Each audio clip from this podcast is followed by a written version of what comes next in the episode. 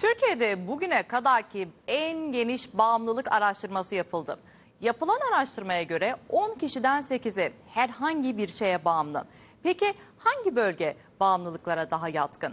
Bunların yanıtlarını Özge Mayet'in ve Volkan Kamber'in haberinde izleyeceğiz efendim beraber.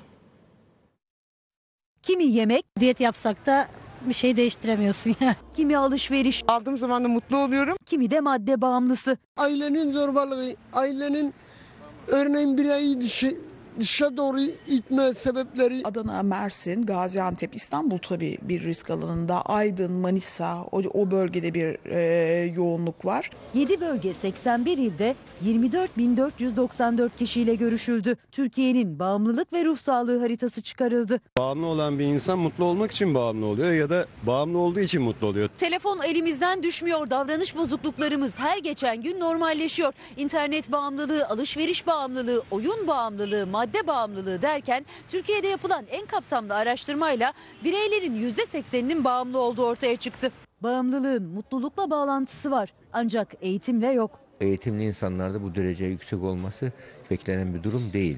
Yani özellikle e, gelişmiş ülkelerde sigarayı en çok eğitimli insanlar bırakıyor. Ben sigarayı daha yeni bıraktım. Umarım herkes bırakabilir. En mutlu bölgeler Batı ve Doğu Karadeniz. Yapılan araştırmalarda enteresan veriler de ortaya çıktı. Alışveriş bağımlılığının batı bölgelerinde değil de Güneydoğu ve Doğu Anadolu bölgelerinde yaygınlaştığı anlaşıldı.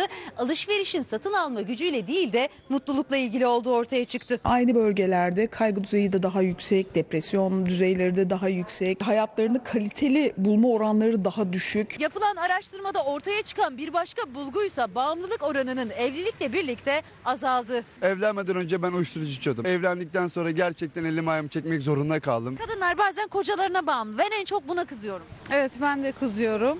Ee, sonuçta bir bayan her açıdan e, bağımsızlığını ilan etmeli. Bütün problemlerin kaynağında altında yatan sebep aslında bence ekonomi. Para belki her şey değil ama çok şey.